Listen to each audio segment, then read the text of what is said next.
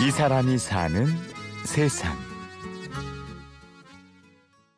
뭐 이걸로 아 저기 그걸로 완벽하게 해버리라고 나가 뭐 시세는 돼. 이걸로 학교로 되고 평대표로 작업하면 돼. 평대표가 낫겠다. 이거 배불렀어요. 아 이거 혹시 씨니까 경기도 분당의 한 목공방. 수강생들이 작업대 앞에 서서 각자 해야 할 일을 하고 있습니다. 고영규 씨가 그 사이를 오가며 작업을 살핍니다. 목선반은 언제 해주신대요?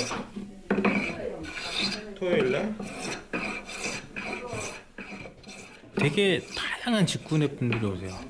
건축, 뭐 토모, 프로그래머, 가정주부님들도 그렇고, 뭐 미술하셨던 분들도 있고, 뭐 글 쓰시는 분도 있고 막 그랬어요.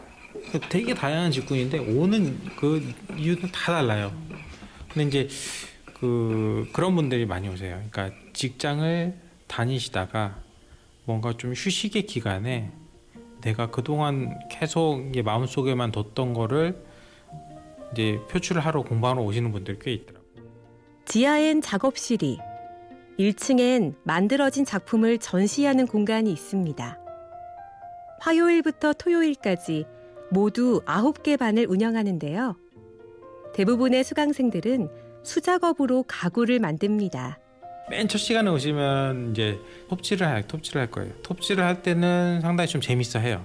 뭔가를 이제 나무를 내가 자르고 뭐 당장이라도 뭘 할 수 있을 것 같다라고 생각하는데 그 다음 타임에는 이제 톱질이 끝나면은 날을 갈아야 되거든요.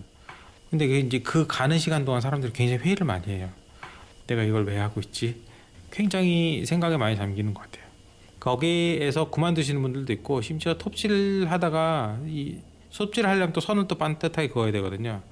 선 긋다가 스트레스 받는다고 그만두신 분들도 있고 그래서 한 3, 4개월 내에 한 절반 정도가 추려져요. 저희 같은 경우는. 초보자는 등받이가 없는 간단한 의자 하나를 만드는데도 3, 4개월. 숙련된 사람들도 1년에 많아야 겨우 두세 개의 작품만을 완성합니다. 보통 간단한 작품이 3, 4개월 정도 걸려요. 의자 스툴 네, 스툴 같은 게.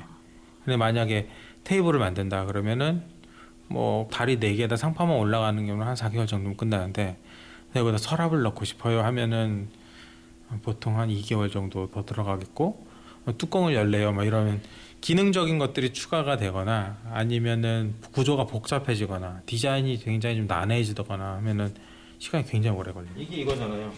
네 지금 요거 하시는 게 아니라 400 맞아요. 휴지거리 400 A, 맞아 400 A. 맞아 지금 A 하셔야 되잖아요. 응 아니 아니 주먹장은 B에 안 들어가요. A에 들어가지. 아 그렇네. 창업을 준비하는 사람도 있지만 대부분 취미로 하는 사람들입니다. 그럼에도 영규 씨는 그냥 넘어가는 법이 없습니다.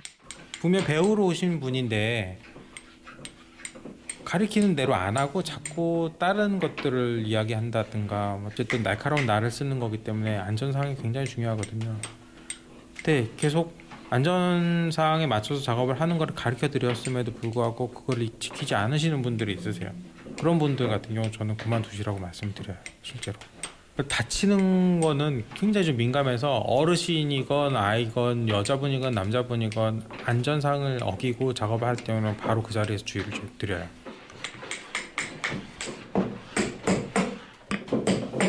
이 제대로 된 대패를 하려면은 날을 잘 맞추고 그런 감을 익혀야 되는데 그 감이라는 게 오랜 시간 여러 번 해야지 좀 숙련으로 익혀지는 것이기 때문에 대패질도 쉽지 않은 일이에요. 하다 보면 뜯기고 하다 보면 뜯기고 이러거든요. 그래서 뜯기지 않게 대패질하는 방법을 하는데 또 시간이 한 번 밀어 깎여 나가는 나무의 두께는 0.2mm.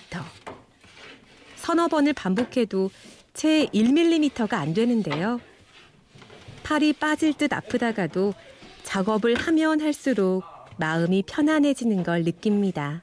뭐 보통 한 3, 4년 이상 하시고 음, 한 7, 8년, 10년 차 분들까지도 있으니까 매 순간이 힘들어요. 그죠? 매 순간이 힘든데 근데 그래도 어떻게든 뭐 육체가 움직여서 어떤 흔적을 만들어야지 뭔가 정확한 결과물이 나오잖아요. 대부분 뭐 그렇게 투정은 하지만 또 잘 따라주시니까 본인이 원하는 모양의 그런 작품들도 만들어 가시고 그러는 것 같더라고요. 고영규 씨도 이 과정을 함께하며 보람을 느낍니다. 자기가 뭐 하는지 모르고 선생님 시킨 대로 계속 하다가 보면 어느 순간에 얘가 다리가 쓰고 똑바로 쓰고 그 위에 상판이 올라가고 면적이 채워지고 그러다 보니까 각오가 되는 거죠. 그때 굉장히 사람들 놀래서 막 사진을 막 찍어요. 막 사진 찍고 막 주변 사람들한테 인증샷을 날리죠. 근데 이제 그 이후에도 굉장히 많은 공정들이 있는데 그 사람들이 이제 그 순간을 굉장히 좀 좋아하는 것 같아요. 이 사람이 사는 세상. 오늘은 나무 깎는 공방에서 고영규 씨를 만났습니다. 고영규 씨의 이야기는 내일도 계속됩니다. 취재 구성 홍지은, 내레이션 임현주였습니다.